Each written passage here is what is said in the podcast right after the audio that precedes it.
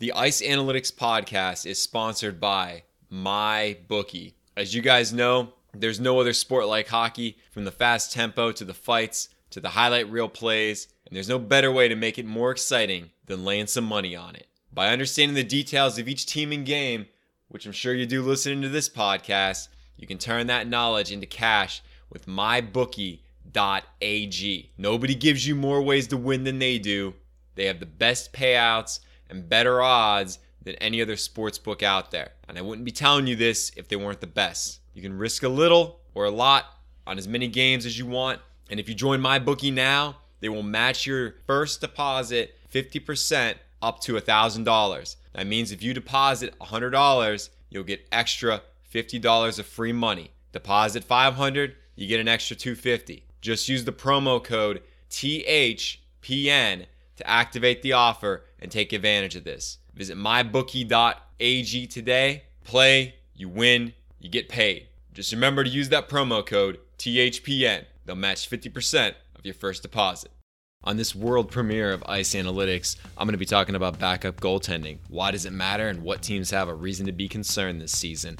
I'm also going to be joined by two very special guests, Tom Franklin of the Blue Notes Podcast and Brendan Farrell of the Grit Per 60 Podcast. Without further ado, this is Ice Analytics, hosted by the Hockey Podcast Network.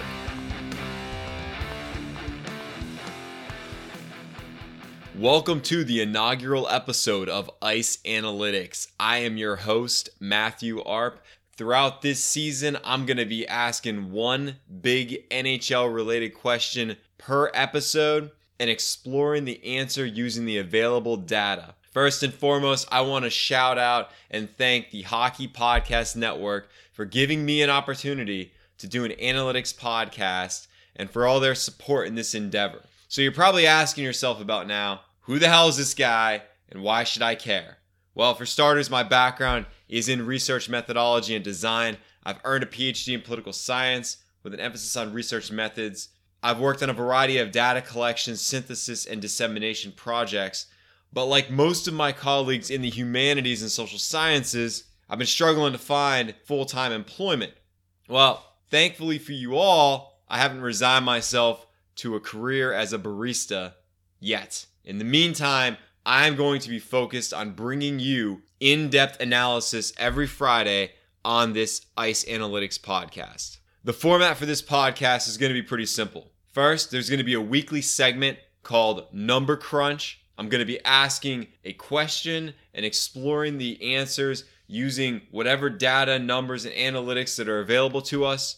Then I'm going to be joined by a guest on our second segment, Stat Chat, to get an insider perspective on these findings and if they pass the eye test.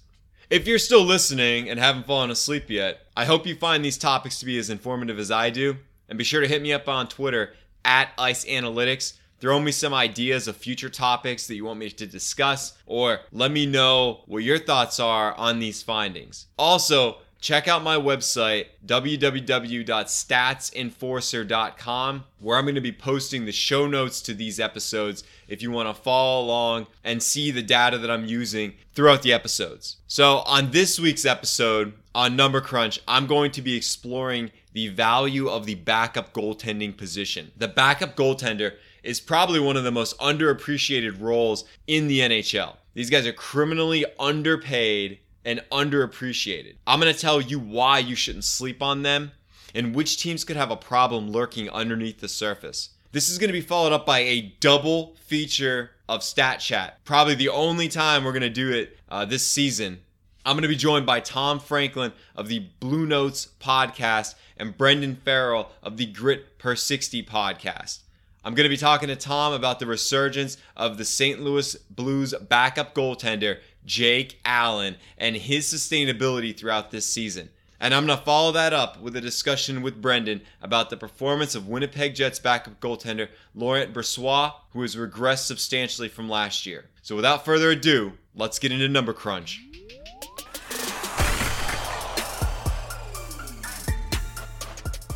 So as I mentioned earlier, the backup goaltender position is extremely underappreciated in the NHL. These guys get ragged on when they play a back-to-back and they lose the game. you know, your starter goes down with injuries, you lean on your backup, they're not as good. These guys are the scapegoats for a lot of teams when they're not performing well. But when they do perform well, I don't think they get enough credit.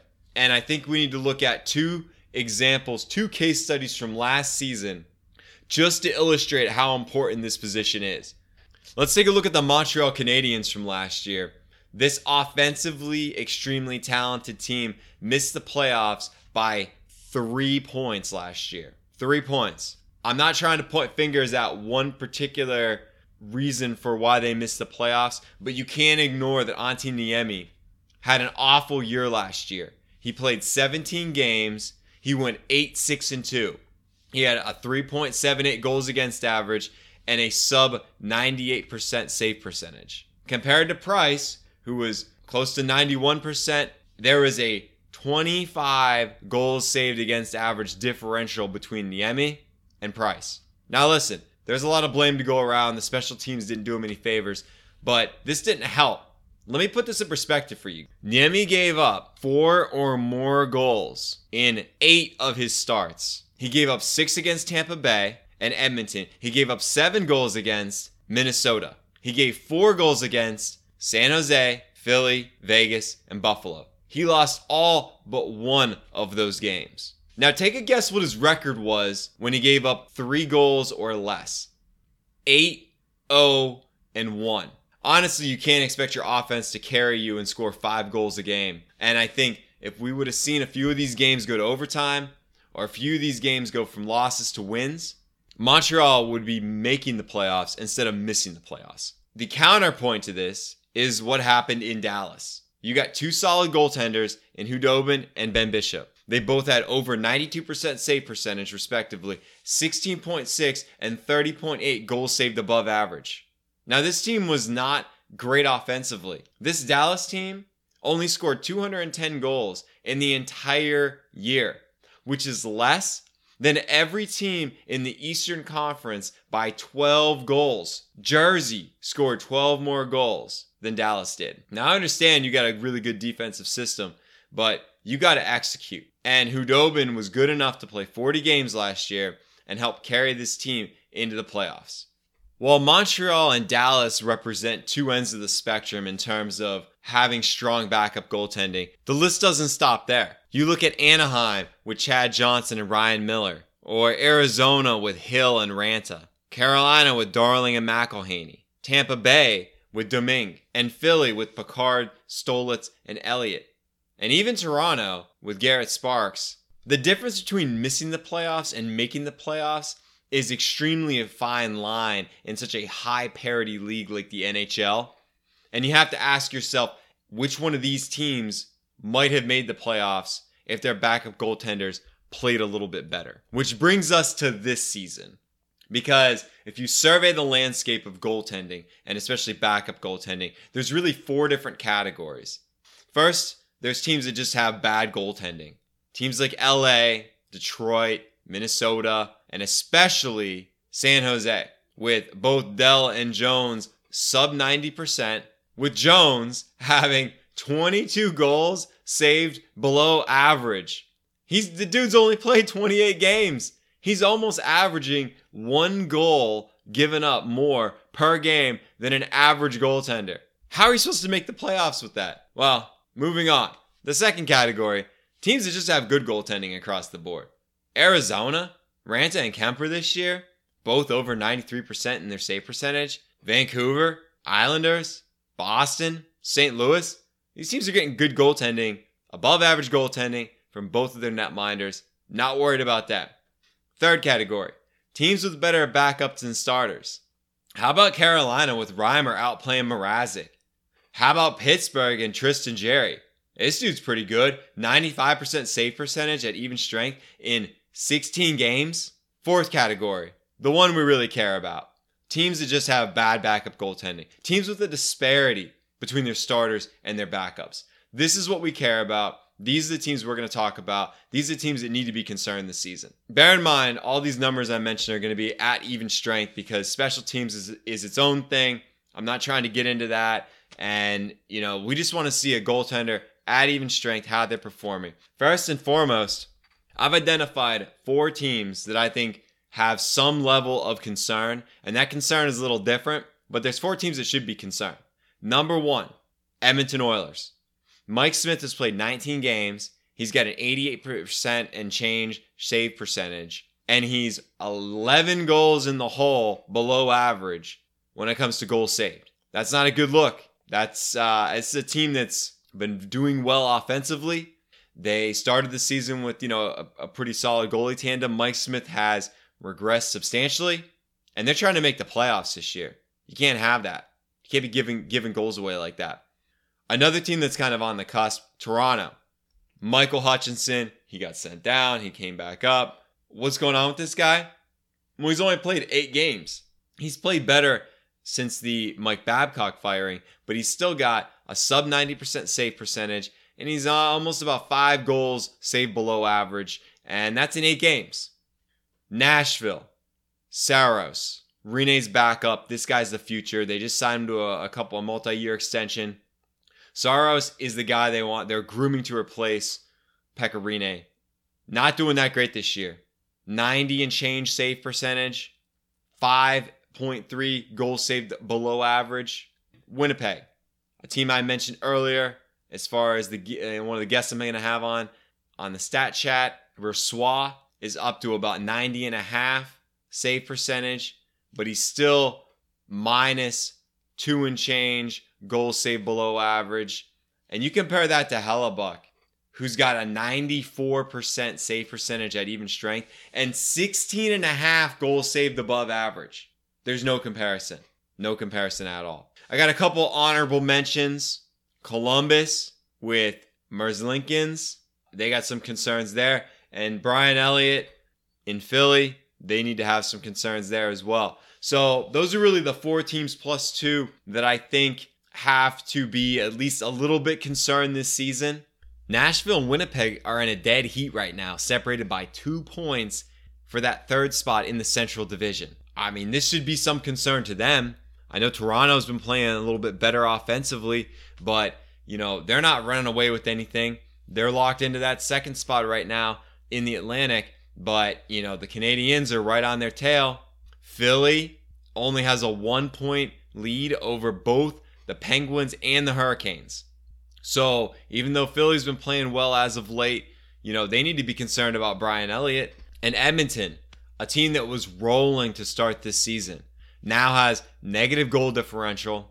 They've slid from first place. They've been overtaken by both the Coyotes and Vegas. They got the Flames and Canucks right on their tail within 2 points of taking their spot. You can't tell me that these teams shouldn't be concerned. Every one of these teams, Edmonton, Toronto, Nashville, Winnipeg, and even Columbus and Philly to a certain extent, need to be a little concerned, because remember the story of the 2018-2019 Montreal Canadiens. Some of these teams need to rely on a backup goaltender for 20 to 25 games. You need them for back-to-backs. You need them if there's an injury. Honestly, some of these guys are not going to replace their starters. Hellebuck, it doesn't matter who you have on your team. No one's going to replace Connor Hellebuck. The guy is playing out of this world. And you might not be able to replace his production, but for these teams that I just mentioned, I think you need to seriously evaluate your backup goaltending position, and you should probably address this well before the trade deadline if you are not confident in the guys that you have in that locker room, because 3 points, and it wasn't all just because of the backup goaltending position, but as I mentioned earlier, a lot of these teams are separated by a razor-thin margin, and making the playoffs in the NHL is not easy. There's a lot of teams that are extremely competitive this year. The backup goaltender position can make or break your chances of making the playoffs. I hope you made it this far. I'm going to be joined on a special double feature of Stat Chat featuring Tom Franklin and Brendan Farrell. I hope you enjoy.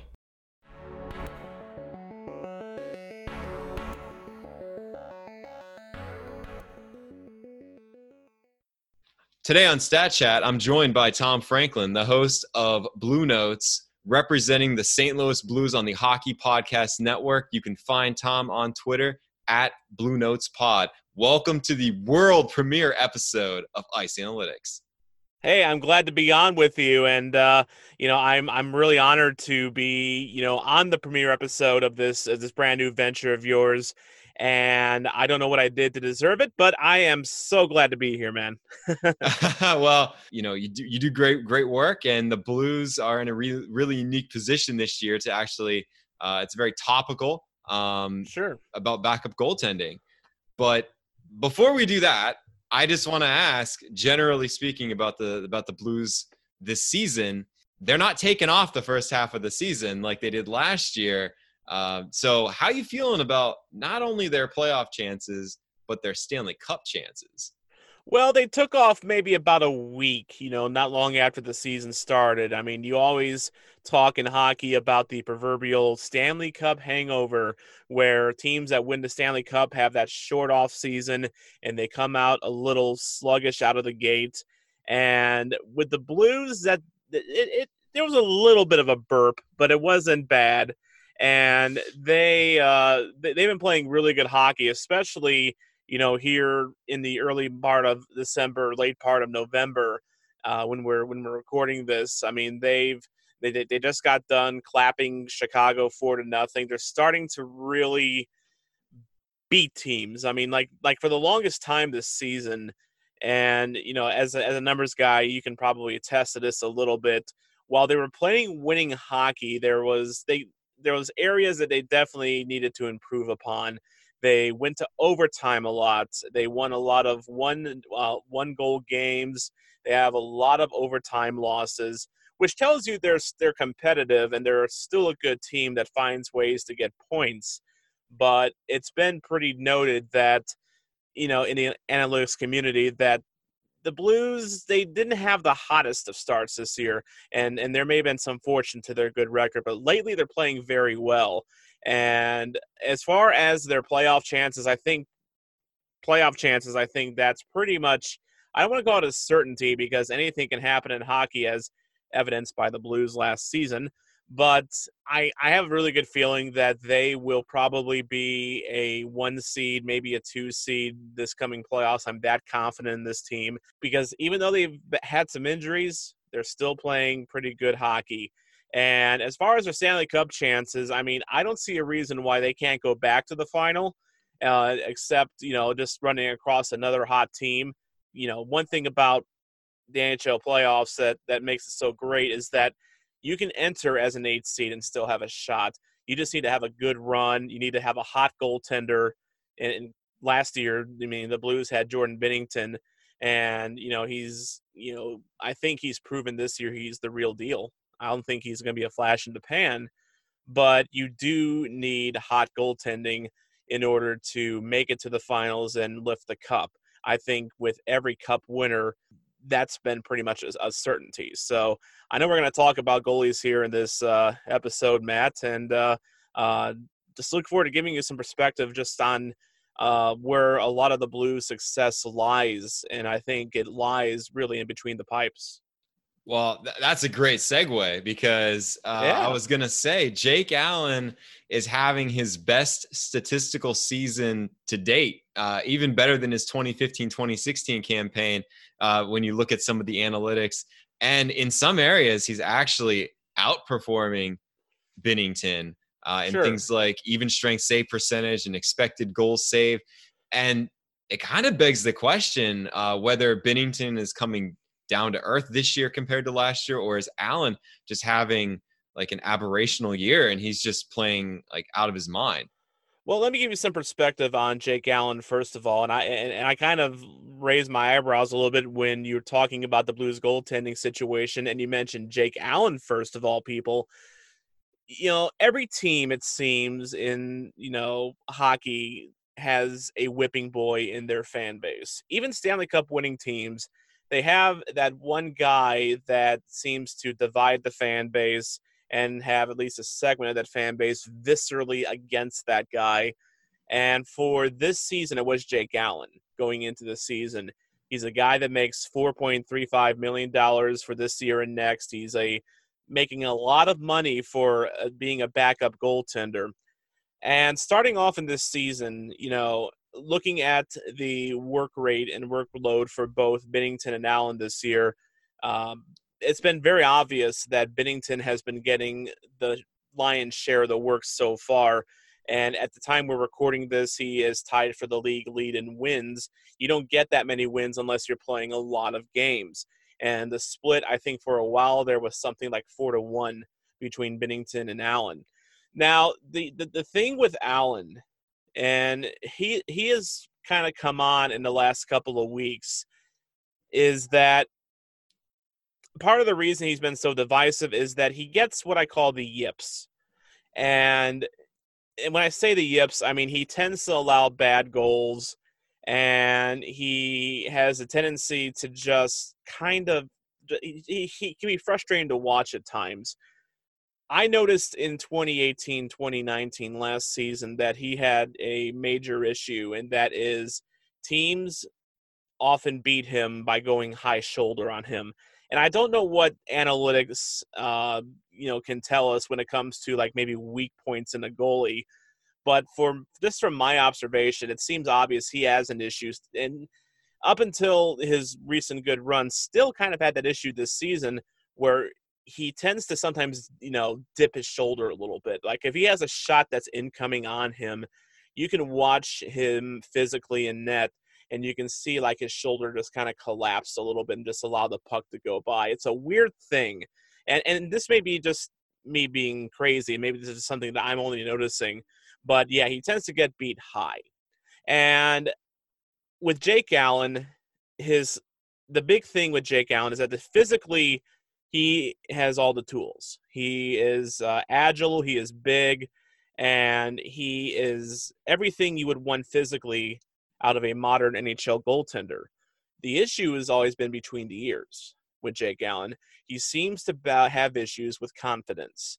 And it's one thing that I noticed last year when Jordan Binnington kind of made his big run is Binnington plays very assured in net. I mean, whenever he makes a move from one post to the other, he makes a move and he goes to the spot. He is where he needs to be. And he plays with a lot of confidence. And when you talk to Jordan Binnington, as I have, he is a very confident person. He's got this weird kind of understated, chill personality, but nothing bothers him. And to me, that highlighted the issue that Jake Allen has had in recent years, where he has not had that self-confidence.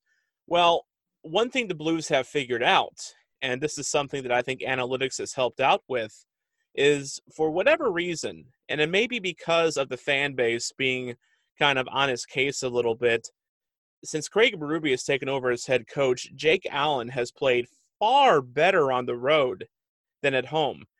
At home, since Berube's taken over, he has a goals against average in the high threes. I think it's something like 3.8 or 3.7, somewhere in that range. I don't have the numbers in front of me. But at home, he's been like a 2.2 goals against average. And so the last couple of games that he has played in, he's played really well. He shut out the Blackhawks in Chicago. Usually not an easy feat, although Chicago has, not had a good year this year. And I think the fans have kind of tuned out a little bit in Chicago. There was a lot of "Let's Go Blues" chants this past Monday, for instance. But getting back to Allen, a lot of the reason that he's been playing so well, he's playing on the road and he's playing with confidence. He's got his mojo back. He's got his swagger back. And he's, starting to play with that assuredness that I was talking about with Binnington. And, you're asking just kind of, about his improvement this year. Well, a lot was made when Binnington was making his hot run. How good of a teammate that Jake Allen was being, because Binnington effectively came in and took his spot.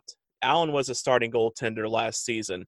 Binnington rose up, took the mantle of the number one goaltending spot, and you started hearing stories about how Jake Allen was being a good teammate. He was kind of being, they're not far in terms of age, but Allen's played longer, so he was kind of a mentor to Binnington, kind of helped him out a little bit.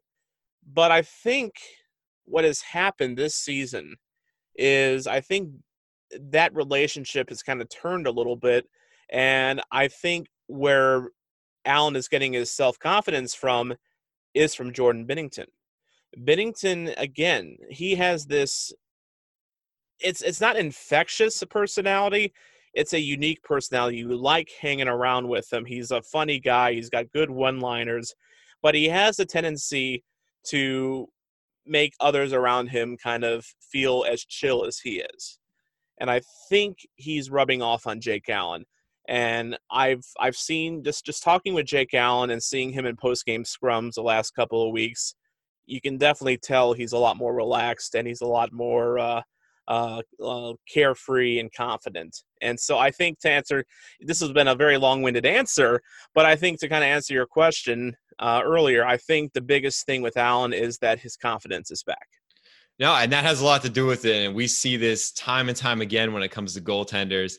Jake Allen, throughout his career, he's had really good years. He's had really bad years. And I think that the psychological angle of it is a really important one.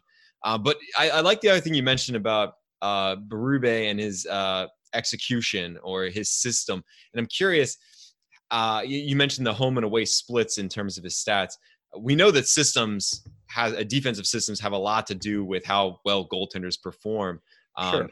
What have you seen before and after with Berube? What has he done differently that has led to Allen's resurgence of having a good career? Is there something schematically that he's doing differently, whether it comes to like defensive pairings or deployment or something like that? Well, the big thing I think that changed with this team, and it was a lot. There was a culture issue with this team when Mike Yeo was the head coach. Yeo did not allow his players to be very expressive and free-flowing, and his system was considered kind of complicated and maybe a little bit too complex for his own good. Yeo was always kind of a guy that, to me, kind of came off as like the smartest guy in the room. And, you know, you're very brainy type of a guy.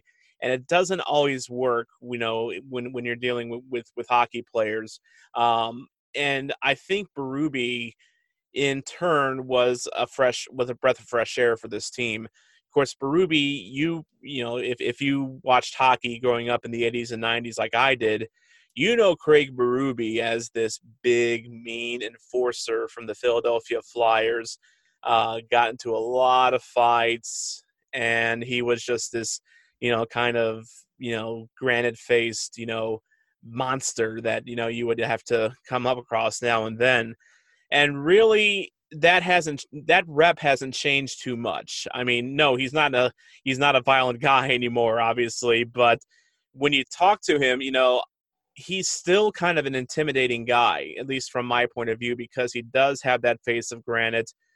But at the same time, he's very soft-spoken, and he talks, I feel like, he talks at the player's level. He understands the player's language. He was a player himself, and he is a true player's coach, I think. And he is a guy that I know has commanded a lot of respect in the locker room, and he's a guy you just like following. He's just been a real player's coach, and there's been some issues in recent years with the Blues with locker room culture and some players that, you know, tend to maybe affect the locker room a little bit more than they should have. But since Berube's taken over, I mean, he's been kind of like the calm in the storm, and he's kind of gotten everyone back on the same level. And, you know, and another thing that he did, and kind of touching up on my point about Mike Yeo's system being complex, is that Berube, when he took over, his first thing was to kind of get back to scratch and, you know, simplify things a little bit for the players, and not having the players like thinking so much about, oh, I got to be at, you know, the X, you know, that, you know, Mike Yeo mentioned I should be at this point. Instead, you know, he's letting players play with a little bit more instinct. And how that applies to Jake Allen, you know, it's actually interesting. You're talking about the defense in front of Jake Allen. Recently, The Athletic put out an article about how Craig Berube this year has had some trouble finding the right defensive pairings, and some of that has to do with the fact that they traded for Justin Falk right before the season. You have Justin Fall coming into a team that just won the Stanley Cup. That's still a very tight-knit group. And it's taken him a little while to mesh with this team. Not that I think he's going to have any problems long-term. And keep in mind, we're still just at the quarter post of the season, so there's still a long ways to go. But it has taken Justin Falk a little bit of a while to get used to the team. And I think on the flip side of that, I think it's taken Berube a little bit of time as well to figure out just exactly where he fits. The first couple weeks, he had Justin Falk paired up with Alex Pietrangelo, meaning that one of them was going to be on their offhand. It was Pietrangelo, but that was on his offhand for a while. They're both right-handed shots. And you haven't seen that ever since. Usually Falk gets paired up with a Vince Dunn, who's a very offensive-minded defenseman.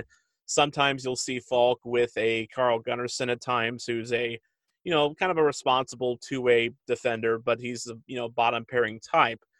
And with Falk's addition as well, I mean, I just rattled off three different names on the Blues defense there. That's, three different combinations I just mentioned.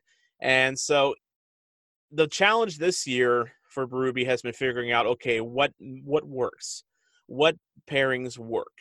And that's reflective a little bit in the fact when you look at the Blues from game to game to game to game, they're allowing a lot of shots. There was a two-game stretch recently where Jordan Binnington in two games saw a total of 83 shots. Wow. 40 and 43. In the two games. Just this, even in the shutout win over Chicago, Jake Allen faced 38 shots. There is an issue where the Blues in the past few years have had a reputation for being very stingy on defense, where they don't allow a lot of shots. I mean, you'll see a lot of games where they allow 18 shots, 20 shots, 22 shots. That's very low, especially in this modern time. This year they're allowing a lot more shots, but I think, and you can probably, and others in the analytics community can tell me this here as well, you can pump as many shots as you want from the blue line or, that are from tough angles. You can pump as many shots as they want. The odds are going to tell you they're not going to go in. They're not going to be very effective. So while there has been a quantity of shots this year that the Blues have allowed, I don't think there's been a lot of quality shots that they have allowed.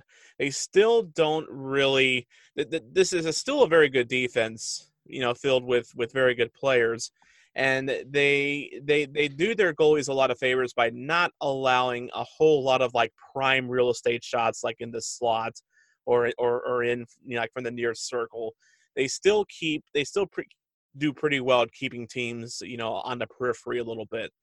And I guess one final point I'll make about, defense and goalies and Jake Allen, I really think there's something to how well a goalie plays and how there's an effect on the defense in front of him. When Jake Allen has games where he starts allowing soft goals or he makes these mental mistakes, I think it's not an apparent thing, but I think there is a loss of confidence in the defense, and that's where things tend to have a bit of a domino effect. It became apparent. This is not one of those things that became apparent when Jordan Binnington took over and started doing what he was doing. When a goalie's playing well and he is making these really big saves, it has an effect on the rest of the team. Let's go back to Game 7 of the Stanley Cup Final. First period, Blues and Bruins. Jordan Binnington makes at least 3 or 4 saves in that period that are save of the year contenders. And it could have easily been 2-0 Bruins, 3-0 Bruins, and instead he kept them off the scoreboard. And what happens from there? The Blues get 2 quick goals in the first period, and they take control of the game. There's something to a goalie playing well that has an effect on the team. And when you look at Jake Allen and when you see him playing confidently and you see him making big saves, that has an effect on the rest of the team as well. And I think his defense, in where may not have been the case in past years, they're starting to play well in front of him as well. Well, I like the fact that you brought up Berube and his style compared to previous coaches, because he doesn't strike me as the kind of guy who would be open to analytics. He seems like one of these old school hockey guys, and like you cited, his career as a former player and as an enforcer type of player. But we do know that it seems like St. Louis is embracing the analytics movement. They did hire Mike Perelman prior to last season. That's promising. That's a promising sign for people like me embracing the analytics movement. Sure. But what have you heard, or what do you know about are they utilizing these metrics? Are they taking it seriously? They haven't come out like some teams like Anaheim and just completely blasted the notion of using any sort of metrics. But they're also not Kyle Dubas in the Maple Leafs, where they've got a small army of statisticians working for them. Where do you think the Blues fall on that spectrum? I think there's still a blend. I mean, keep in mind, Craig Berube is a former player, and Berube was never like a high goal scorer or anything like that. Again, he was kind of an enforcer type. I still think that he makes, at least, a lot of his decisions based on what he's seeing and what he feels. Take, for instance, I mean, I'll just give you an example, from this past game on Saturday.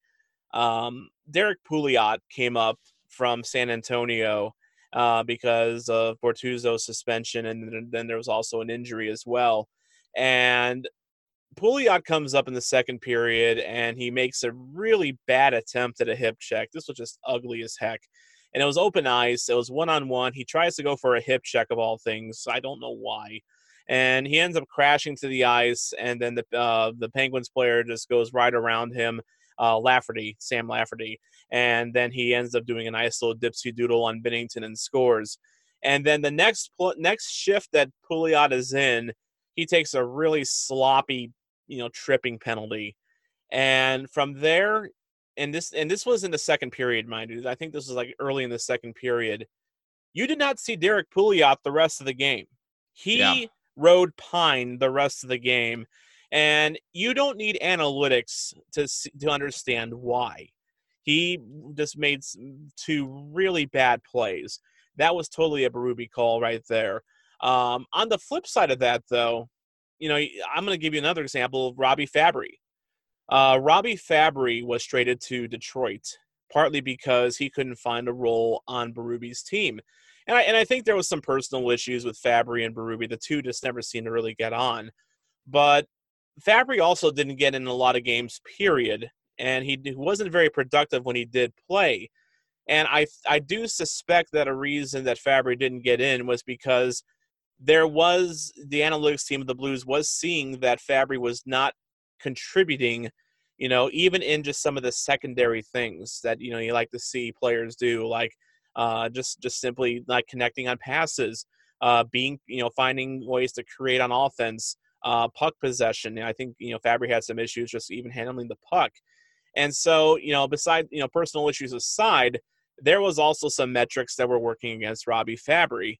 And so he was traded off for Jacob Delarose, who's just, kind of a physical bottom six guy. And Robbie Fabry, you take a look at him in Detroit, and this is kind of an interesting area. This is kind of, I'll admit I'm a little bit of a novice on the whole analytics and the, really deep numbers of the game.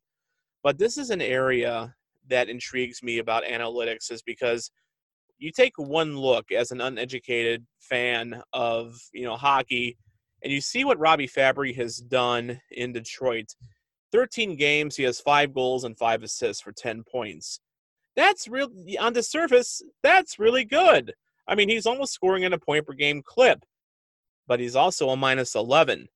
And his point shares on the season, if you take a look at those, they're not very good. They're not even a full point. And there is some issues, even though Fabry is, putting up some points. Talk to any Red Wings fan, and they'll tell you Fabry's got some issues. And it's one of those things that analytics kind of points out here. And I think the Blues knew that. And I think that's a part of the reason why. I mean, you can't totally trade a player away just based on emotion and whether or not he gets along with the coach.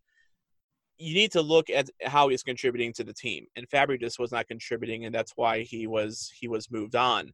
So to answer your question, I think it's a blend.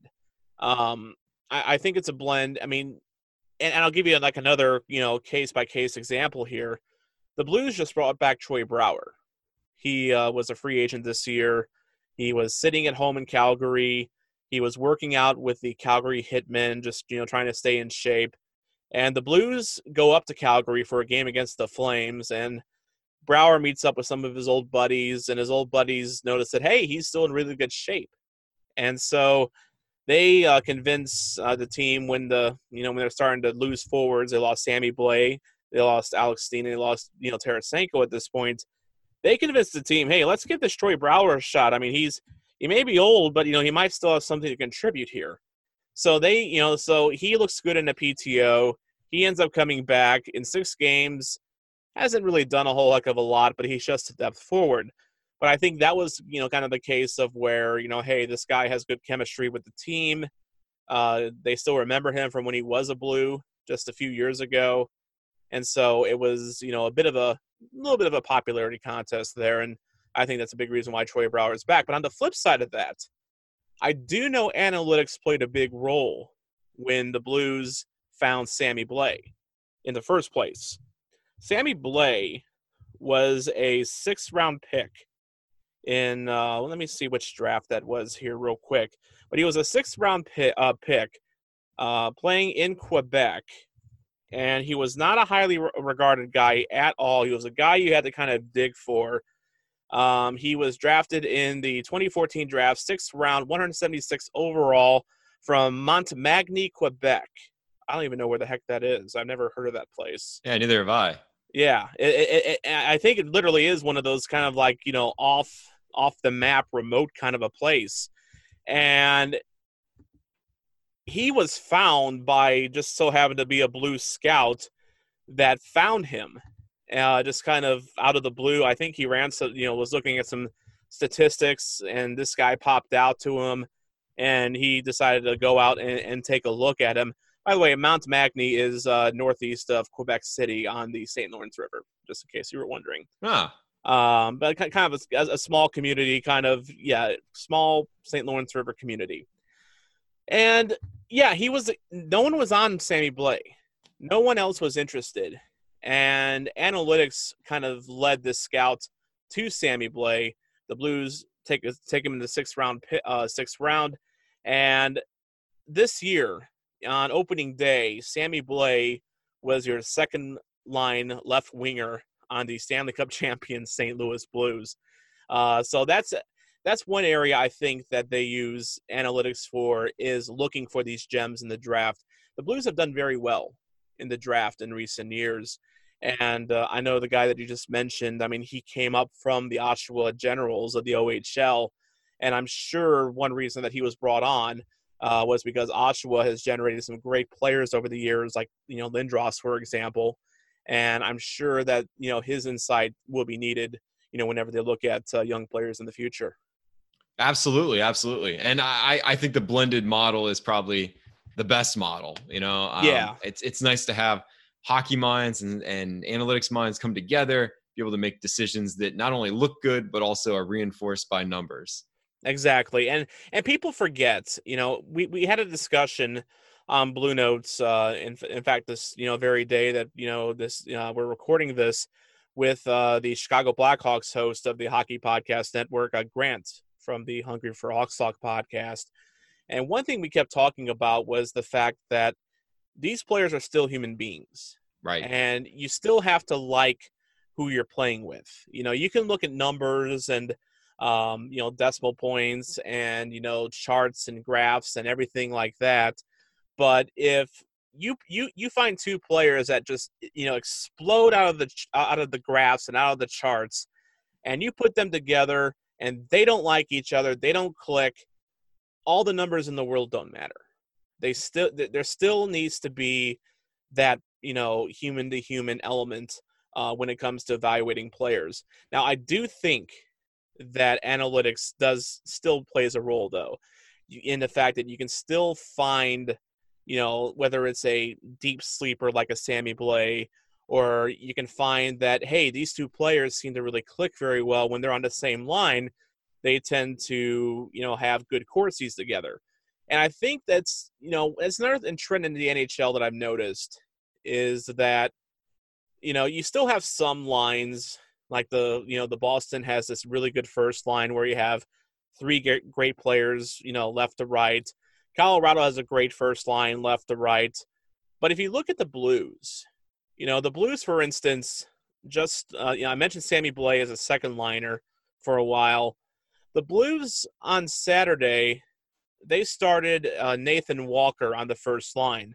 Now, who the hell is Nathan Walker, you ask? You probably never heard of him. Wait, was he that Australian from the Capitals? See, you've heard of him. That's right. See, but not many – when you say the name Nathan Walker, a lot of people don't remember that. Of course, I forget. I'm talking to a Caps fan here, so you know him. Yes, he is the Australian. And he had a really good year so far in San Antonio, so the Blues called him up. And, yeah, Saturday he is starting alongside Braden Shen and Jaden Schwartz, you know. And if you look at the Blues and the way they are set up on their lines, their top two lines have two constants. Number one is that Jaden Schwartz and Braden Shen stay together. And the other constant is that Ryan O'Reilly and David Perron stay together. Now, O'Reilly and Perron, that's developed into a story of its own, because this Halloween, at the Blues Halloween party, Ryan O'Reilly dressed up as David Perron, and David Perron dressed up as Ryan O'Reilly. And they did not know they were going to dress up as each other. That is how close those two are. Wow. And you can look at the numbers, and David Perron's having a great year. He has become almost a sniper for this team, and he was always kind of a, in my view, you know, he was, you know, a playmaker. I mean, in Vegas, I mean, he got most of his points, you know, via assists. But, you know, and then you look at O'Reilly, and O'Reilly is one of those guys I'm sure analytics guys just love, because he does so many little things right. He's a Selke contender. You know, he wins. He's a great face-off guy.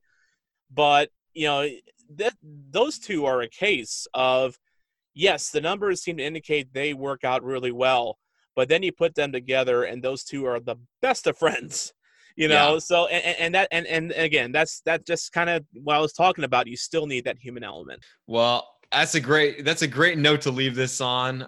No pun intended, but I just want to thank you for taking the time to come on the show, and I wish you and the Blues the best of luck this season. I appreciate that. Same as for your Capitals as well. And I just want to say that I'm so glad you're doing this podcast, because, like I said, when it comes to analytics, I'm still kind of, you know, in junior hockey level in terms of, you know, knowledge. I'm not quite at the NHL, you know, quite yet. And I'm looking forward to listening to see what you do, because I want to get educated on this, and I can just tell that you're going to be the guy to do that. So I'm glad you're doing this, man. That's fantastic. And look forward to having you on in the future. Absolutely. Maybe a little smarter next time. We'll see. We'll see if I can do a good job on my end of educating. Yes, absolutely. Well, you can find Tom on Twitter at Blue Notes Pod, and tune into the Blue Notes Podcast on the Hockey Podcast Network, available on all major podcasting platforms. Thanks again. Thank you. And now, part two of our conversation with Brendan Farrell, the Grit Per 60 podcast. Thanks for tuning in, and today on Stat Chat, I'm going to be joined by Brendan Farrell, host of the Grit Per 60 podcast, representing the Winnipeg Jets on the Hockey Podcast Network. You can find Brendan on Twitter at Grit Per 60 Pod. Welcome to the inaugural episode of Ice Analytics. Thanks for coming on. Yeah, thanks for having me. So I guess first off, we'll ease into this. As you know more than most, and probably more than I do, the Jets have had a lot of turnover from last year's roster, particularly on the blue line with Trouba and Myers and Bufflin's leave of absence. So I guess at this point in the season, how are you feeling about the performance so far as a team? Not great, obviously. You know, the Jets defensively have been kind of a mess. It's not only just because of all the guys that have left. They've also had a good amount of injuries on that back end too. And so you also have them leading the league in expected goals against right now. So that's not good. No, that's not good at all. Although, at least at the time that we're doing this recording, they're still vying for a playoff position. Better spot than some teams are right now.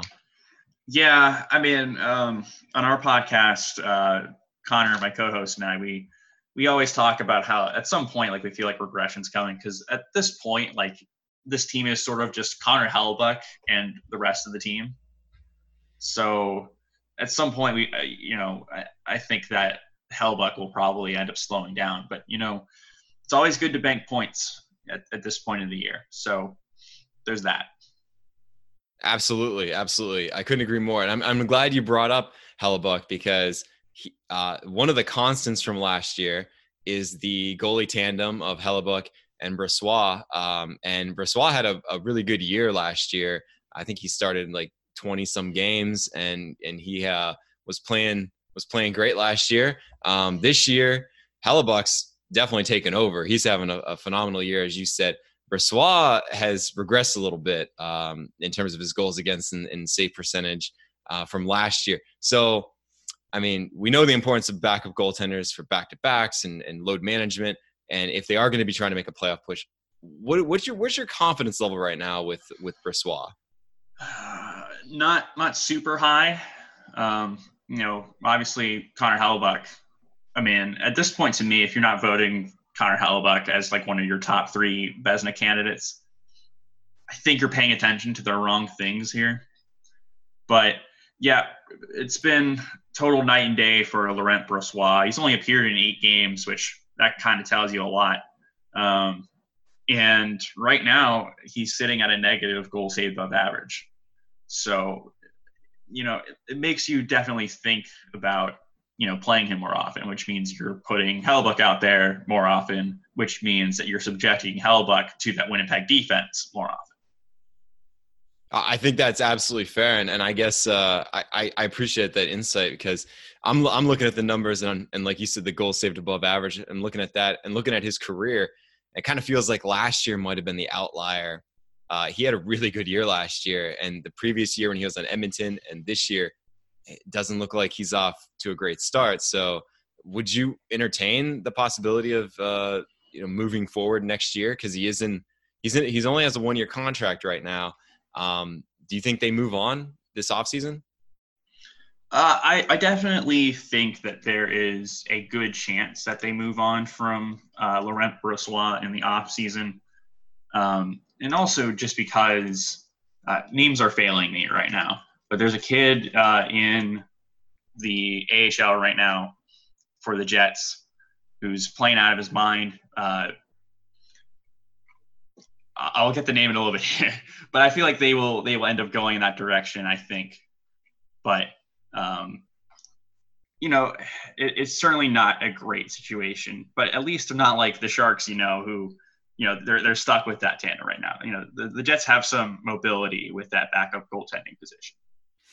And no, that's great. And I think, we've seen other teams do this, like the Capitals this year with Samsonov, bringing him up from the A, and where he had a really good couple years. I guess, like, philosophically, taking a step back, would you rather see the Jets bring somebody up, a young guy in the backup role, or would you rather have them sign a veteran, a Curtis McElhaney or something like that? So, or like what Boston did with Halak, like, do you have any preference either way, what they do? Yeah. So I finally figured out Mikhail Berdine. That was the kid I was thinking of. He's currently 21, playing in his first like full season in the AHL. He split time between the AHL and the ECHL last year. He's at 21 games played, .920 save percentage. He's been tearing it up. So, I mean, honestly, he's really young. So maybe they want to give him another year in the AHL. But I think that's something that they have to at least entertain. Absolutely. Absolutely. And, I mean, thankfully, they're not paying a lot of money for Brossoit, and they're not locked into a long-term commitment. So it seems like this would be a good time to move on. Yeah. It certainly seems like that. But, there's just always a lot of variance in goaltending. You can be horrible one year and then be really good the next year. And I feel like that sort of volatility is especially seeing backup goaltenders too. Definitely. I mean, especially when you have a smaller sample size and you don't have the body of work that a starting goaltender has. Yeah, exactly. Well, I'm glad you brought up statistics and analytics and whatnot, because I do want to ask a bigger question about the team. And just because it's an analytics podcast, I feel like I have to ask all my guests this question. But Paul Maurice was an early adopter, I guess you could say. I mean, I saw some transcripts of interviews back in 2014 that he talked about using analytics when a lot of GMs weren't really, or coaches weren't talking about it. So what sense do you have as far as the involvement of analytics in decision-making for the Jets? To me, it's just kind of tough, because I just think that where the defense is that it's so hard to like kind of see through anything else when it comes to analytics. You know, that's just kind of a tough question. I don't really have a great answer for, because it's kind of hard for me to answer a question about analytics when it comes to a team with guys like Lucas Biza and Carl Dahlstrom and like Dmitry Kulikov as regulars in the lineup. So it's kind of hard for me to just be like, well, they use this player who's only slightly worse in the analytics than this guy. No, I totally get you. I was just curious. I mean, we know there's outspoken proponents like Kyle Dubas. We know that there's outspoken detractors like Bob Murray in Anaheim. And, you know, I was just curious. I mean, I was interested to find that Paul Maurice kind of feels like an old school guy. And I think that, you know, the fact he's at least talked about using them and their value, it doesn't sound like he's anti-analytics. Doesn't sound like he's, you know, he might not be super pro analytics. I was just curious on the spectrum, like where you saw the Jets. Well, at the very least, you know, one of the big things in analytics when it comes to special teams is using the 4 forwards, 1 defenseman setup instead of 3 forwards and 2 defensemen. And they have gone with that, with Pionk being on the top unit and Morrissey being on the second unit. So that is an area that whether or not that they decided to do that through analytics or just because of the way the roster set up, that's another question. But that is something that they use in their lineup that plays out well according to analytics. Absolutely. And that's something I've seen over the past couple of seasons. And even, I think even Paul Maurice pointed us out that they don't look like analytics darlings like they did last year. So they're clearly paying attention to this stuff, which is cool to see. Yeah. And you know, they definitely need to pay attention to that, because to me, where they are in the standings is kind of a lie, because there just isn't a good team here. It reminds me a lot of like, Anaheim last year when they got up to that hot start with John Gibson going crazy, saving like 35 shots a night or something ridiculous. I think Winnipeg has sustained that much longer than Anaheim did last year. But to me, it's a very similar feeling. Yeah, and that's depressing to hear. It's depressing to hear that, you know, you feel like the cliff is coming. I guess, big picture, what would you like to see? Are you trusting the process of drafting and developing, or would you like to see them make a big free agent splash at the deadline? I mean, I guess it all depends on where they're at in the standings at that time, but I guess where do you see things going forward from here?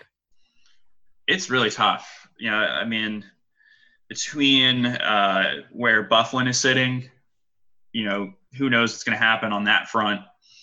The fact that I feel like buying on this team is really risky, because I sort of feel like this team, like I said, like it's not that it's not as good as where the standings say they are, but I feel like this team just making the playoffs would be a win for them.